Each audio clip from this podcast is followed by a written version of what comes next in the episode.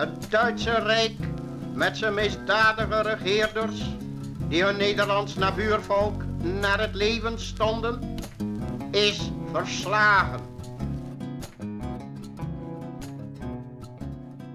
Welkom bij de achtste aflevering van Clio. Ik ben Kees en ik maak deze historische podcast. Vandaag de dag zijn er weer veel protesten. Boerenprotesten, klimaatprotesten en de gele hesjes natuurlijk niet te vergeten. In de 19e eeuw konden ze er daarentegen ook wat van. Naast de beroemde palingoproer van 1886 en de broodoproer tussen 1845 en 1847 had je in 1867 ook een oproer in Rotterdam, vernoemd naar één persoon. Het Vletteroproer veroorzaakt door Jacob de Vletter. Deze oproer ga ik hier vandaag dus bespreken en ik ga ook de persoon achter de oproer bespreken. Wie was Jacob de Vletter? Jacob de Vletter is op 30 juli 1818 geboren in Rotterdam als zoon van een magazijnmedewerker in de lagere klasse. Op 21 oktober 1846 zou hij trouwen met Wilhelmina Johanna Kleiweg. En samen zouden zij acht kinderen krijgen, waarvan vijf zouden overlijden voordat Jacob zelf zou overlijden. Dus je zag in die tijd sowieso vaker kindersterven. Jacob zou zich opwerken tot relatief succesvol man. Hij was onderwijzer bij stadsarmenscholen en aan de school van Nut.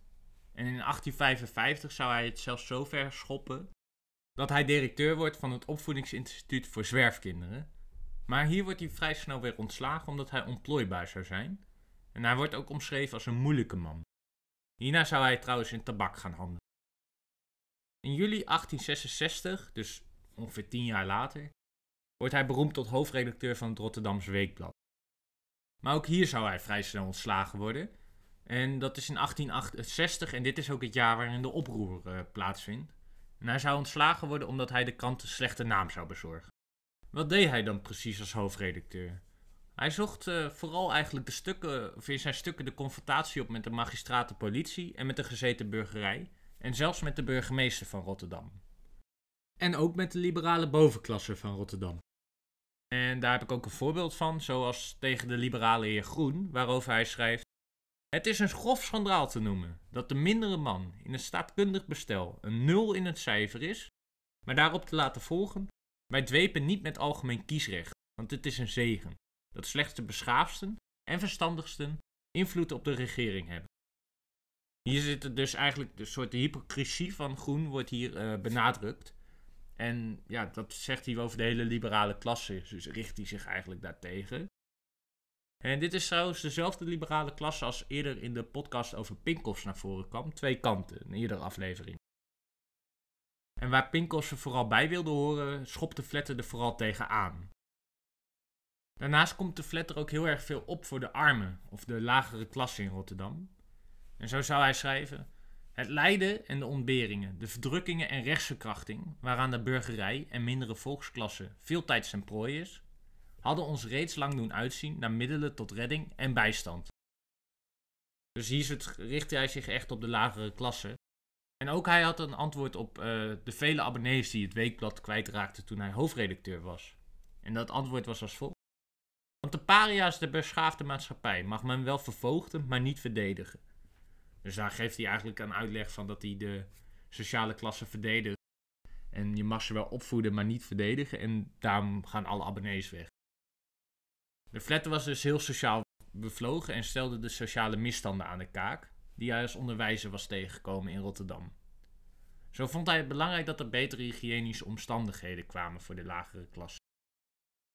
En hij kreeg daardoor ook grote populariteit bij die klasse. Ook zou hij zich eh, als hoofdredacteur niet alleen richten tegen de liberale klasse, maar ook tegen de politie en de corruptie daar.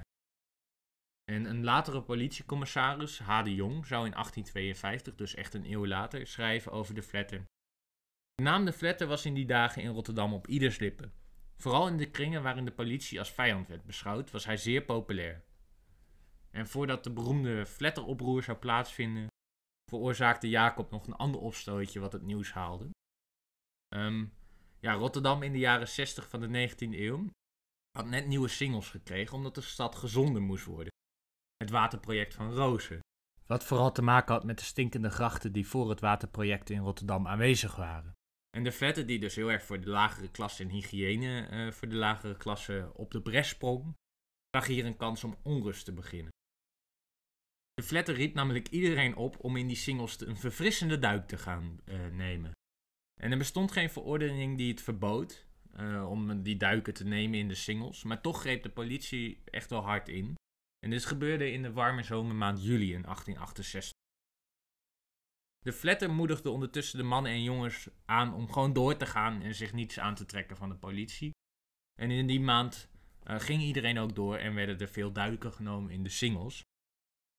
En de Flatter die publiceerde ook onder andere in de NSC een stuk. En zijn stuk was Geen Nood getiteld. Om eigenlijk iedereen aan te moedigen. In dit stuk gaat hij vooral in op de oneerlijkheid uh, tussen de hogere en lagere klassen. Zo schrijft hij dat de meeste baders in den Oostsingel enzovoort zelfs niet eenmaal per week, laat staan dagelijks een stuiver kunnen missen, om in de badplaats de baan te gaan. En zo schrijft hij ook dat de zedelijkheid van een echte stempel niet gekwetst kan worden door een naakt mensje te zien, vooral tijdens hij baat of hij dit gedaan heeft. En zo gaat hij door. Uh, eigenlijk heeft hij een hele opsomming waarin hij de hogere klasse eigenlijk gewoon aanspreekt van je moet uh, de lagere klasse ook begrijpen en snappen dat die mensen ook hygiëne willen en ook willen baden. Het baden ging in die zomer dus vrolijk door en uh, eind juli was de gemeente er wel klaar mee. Het stelde een proclamatie op die het verbood, behalve als er geen aanstoot kon worden genomen door te spaarzame kleding. Dus het zette in op de zedelijkheid. En de flatter noemde dit dan ook overdreven zedelijkheid. En ja, om in protest te komen tegen de uh, proclamatie zou hij zelf gaan zwemmen in de Nieuwe Maas. Daar werd Jacob gearresteerd, niet geheel verrassend, met het argument dat hij onzedelijk gekleed was. Jacob werd voor het gerecht gedaagd waar hij onder nogal wat bekijks trok. En hij verdedigde ook zichzelf, want hij had wel vertrouwen in dat hij het ingetrokken kon krijgen, de aanklacht. En dat lukte hem ook. En hij moedigde daarna de burgers aan om zich aan te sluiten in de strijd tegen de domme kracht der aristocratie. Na dit akkefietje verloor trouwens de Flatter wel zijn plek bij de krant, wat ik dus eerder ook al benoemde. Het is wel belangrijk om te beseffen dat Rotterdam in die tijd er niet helemaal hetzelfde uitzag als nu.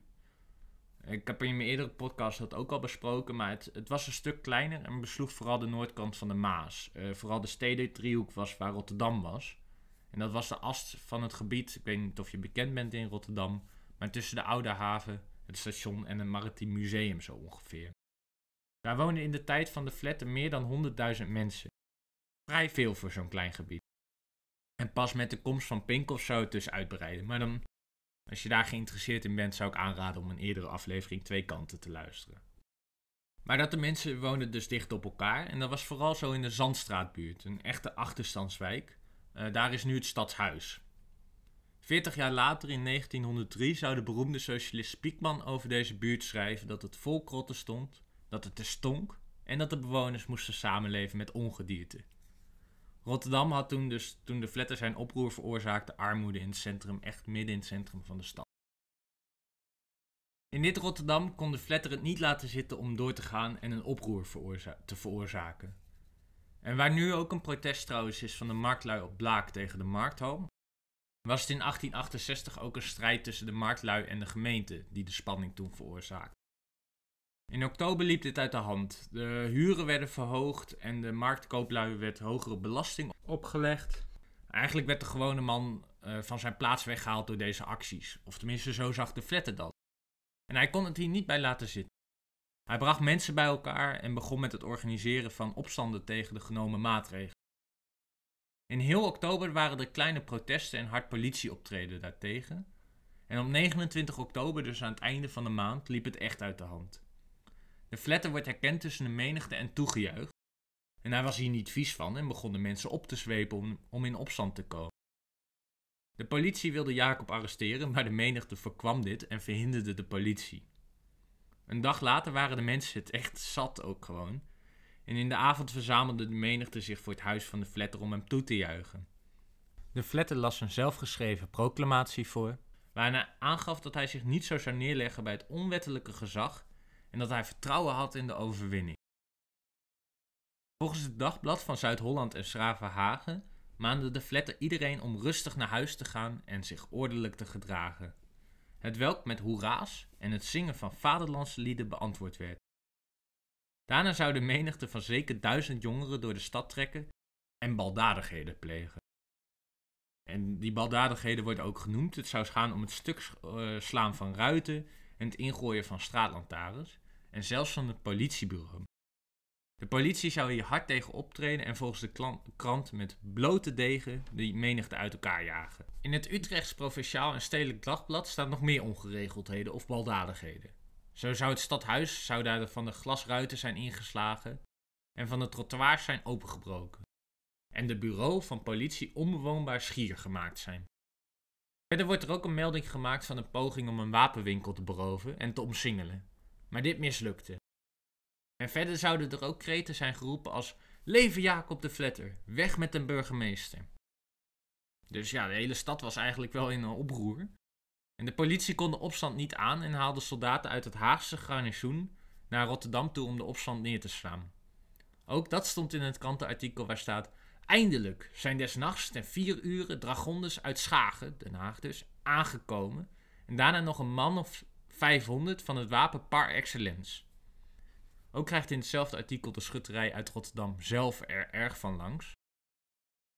Waarom men de hulp van de schutterij niet terstond heeft gerequireerd, is ons onbegrijpelijk. Als die alleen dient om parades te houden en bij brand een onbeduidende vertoning te maken, dan kan men haar gerust afschaffen. Toch, ondanks een uh, falende schutterij en een, ja, eigenlijk vooral dankzij de militairen waarschijnlijk die zijn aangekomen, zijn er veel arrestaties. Maar ook daar is de krant ook vrij kritisch op. Het schrijft namelijk: In de regel zijn de onschuldigen bij soortgelijke gelegenheden de dupes. Dus zij denken, ja, de echte raddraaiers die uh, komen er wel mee weg. De ochtendeditie van 2 november 1868 uh, van de NSC laat ook zien dat het echt vrij heftig was. Want het opent met waarschuwing. De burgemeester van Rotterdam herinnert bij deze aan zijn bekendmaking van heden en de verordening die hij tot handhaving van orde en rust heeft afgekondigd. Hij doet te weten dat voldoende militaire macht aanwezig is om de goedgezinde burgerij, die recht heeft op bescherming, te beveiligen. Maar ook tevens dat hij het minste verzet onmiddellijk gebruik van de vuurwapens zal worden gemaakt. Ondertekend door burgemeester vernoemd van Vollenhoven. Verder wordt in de NSC ook nog de verordening zelf genoemd. Dat was namelijk een samenscholingsverbod van eh, meer dan vijf personen. De gemeente of de politie liet het er dan ook niet bij zitten en de genius van de oproer wordt gearresteerd. Jacob de Vlette dus. Hij werd in de middag opgehaald bij hem thuis en is onder militaire begeleiding naar de gevangenis in de Korte Hoogstraat gebracht. En volgens de Leidse Courant van 11 november 1868 heeft de Vletter ook nog een poging ondernomen om te ontvluchten. Maar dat zou niet gelukt zijn. Ik ben dit verder ook nergens anders tegengekomen. In de NRC van 11 november 1868 staat dat de Vletter nog steeds in het huis van arrest zat en dat daar een voor van 2,5 uur uh, heeft plaatsgevonden. En ze waren dus ook bezig om bewijzen te verzamelen om hem te veroordelen. In de Groninger Courant werd melding gemaakt dat de rechtszaak begon en daarin wordt gezegd dat hem zware zaken ten laste zijn gelegd en ook dat anderen moesten getuigen in die zaak. En deze getuigen worden in de Middelburgse Courant van 2 juli 1869 uh, eh, benoemd en daar wordt daar verslag van gedaan. Wat daarin opvalt is dat buiten een paar getuigen die hem wel beschuldigden, en, uh, de rest eigenlijk vrij positief was. Zo wordt de Fletter een hoogst fatsoenlijk man genoemd en wordt zelfs een voorbeeld gegeven van een man die kinderen voor het huis van de Fletter wegjaagde om de kinderen te beschermen om niet in het water te vallen. De Fletter zou als dank een kwartje hebben gegeven. Ook noemt een andere getuige hem een vriend met een zeldzaam eigenaardig karakter, waarbij mensen die hem niet van dichtbij kennen een verkeerde indruk kunnen krijgen. Ook zou de Fletter nooit vloeken, ijverig werkzaam zijn en een trouwe echtgenoot zijn. En ook zeer belangrijk, hij was ook nog tegen drank. Toch wordt ondanks deze positieve getuigenis Jacob deze keer wel veroordeeld. En ook wel echt vrij zwaar. Op 10 juli 1869 wordt hij tot 10 jaar cel veroordeeld. En op 12 oktober wordt dit bevestigd door de Hoge Raad in Den Haag. En ze zullen alle rechtgangen proberen na te gaan om uh, ja, eigenlijk te zorgen dat hij niet uh, zo zwaar veroordeeld zou worden. Maar op 29 november 1869 is dan echt het vonnis definitief uh, geveld.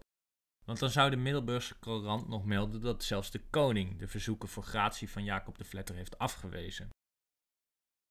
Al deze verschillende krantenartikelen van Groningen tot Middelburg laten wel zien dat het hele land uh, ja, eigenlijk beroerd was door de opstand in Rotterdam en de, uh, ja, de zaak de Vletter.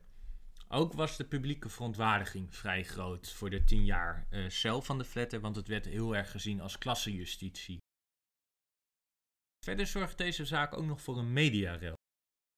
In de Arnhemse Courant van 9 november 1868 wordt namelijk melding gemaakt dat de bron van het dagblad Zuid-Holland en Schraven Haagde op de hoogte was van de ontwikkelingen rond de Vletter en stopte met informatie te verstrekken omdat de arrestatie van de Vletter de bron heeft afgeschrikt. En dat daarom het dagblad stopte met inhoudelijke berichten te plaatsen. Nou, het dagblad Zuid-Holland en Schravenhagen was daar echt niet van gediend en plaatste een tegenbericht. En vonden dat het een zeer lelijke insinuatie was dat Vletter een bron was. Het dagblad gaf verder aan de Vletter totaal niet te kennen en nooit gezien te hebben zelf. Ook zal een bekend persoon het nog voor de Vletter opnemen, namelijk niemand minder dan Multatuli. Multatuli bezoekt de Vletter in een tuchthuis en zal daarover schrijven dat het een braaf en zelfs edel man is. Hij zou een briefwisseling starten met de Vletter en publiceert ook stukken in de krant. In een brief van Jacob de Vletter aan Multatuli noemt hij Multatuli uh, mijn vriend. En uh, over de vorige brief van Multatuli, die helaas niet meer bekend is, uh, schrijft hij ook dat het een zeer hartelijke brief was. In de brief zegt Jacob dat hij niet vreest en dat, het, dat hij zich gekromd onder zoveel misvatting nog vrij en gelukkig blijft voelen. Ook schrijft de Vletter dat hij niet vreest dat zijn vrouw en kinderen zullen bezwijken.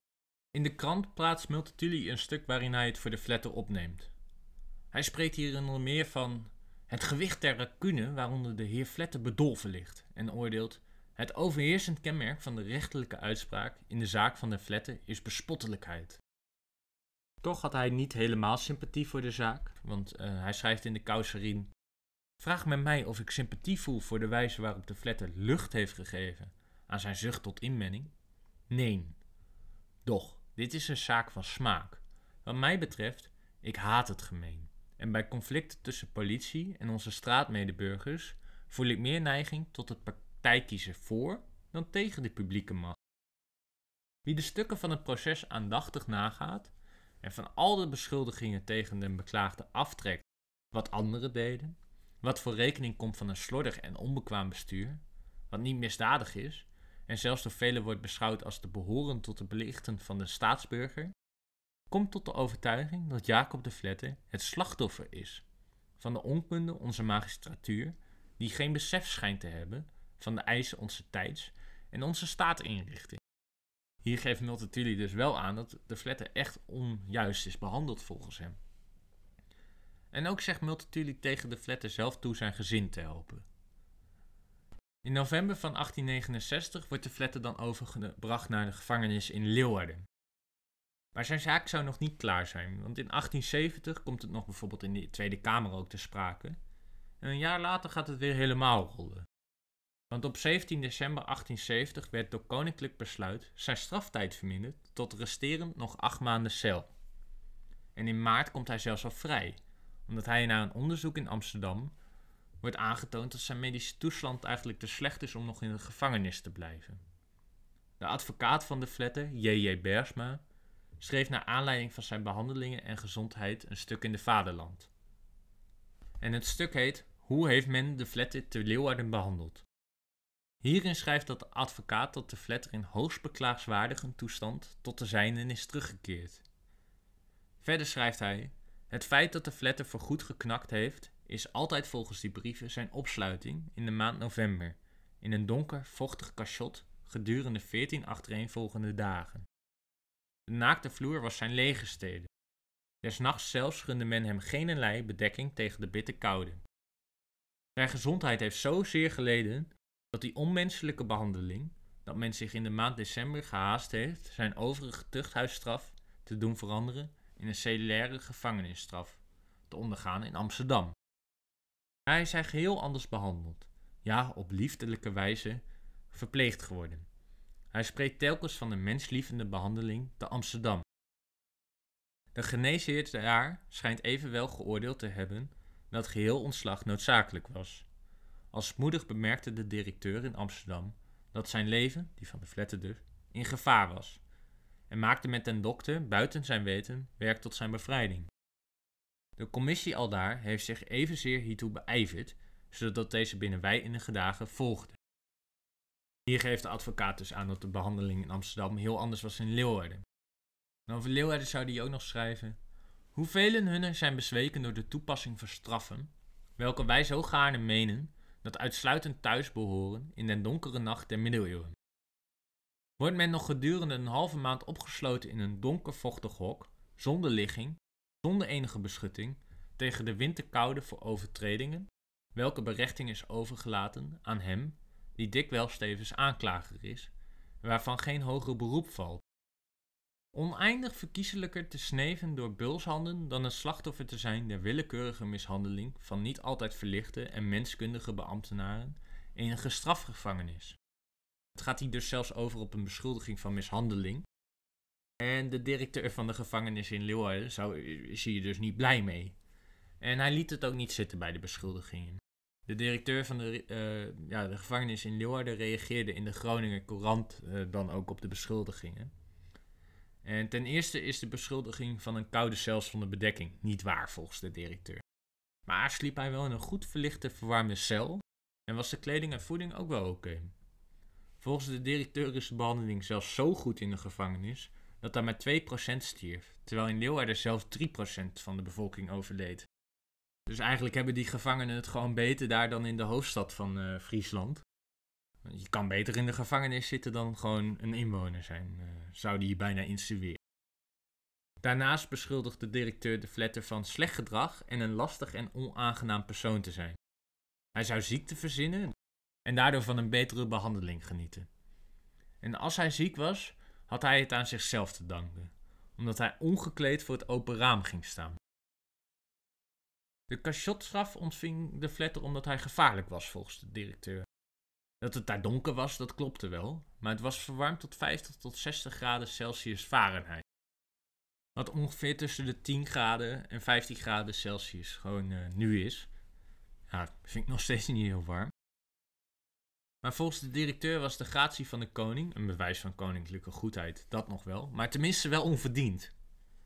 Verder noemt de directeur de Flatter ook nog een goed acteur die nog enige jaren deze aarde zal bewonen. Nou, hier zou de directeur dus wel echt ongelijk in krijgen. Aangezien de Flatter dus, uh, ja, die komt dus op maart 1871 vrij. En op 8 juli 1871, dus echt maar een paar maanden later, om 10 uur s ochtends zou hij op 53-jarige leeftijd overlijden. Dank voor het luisteren naar deze aflevering. Ik heb gebruik gemaakt van Delver met name, dat hoor je ook aan de vele krantenartikelen. En ik zal mijn site daar ook nog wel naar verwijzen. Een site over Multatuli heb ik gebruik van gemaakt. En het boek Stad van Formaat van Paul van der Laar. Dank voor het luisteren.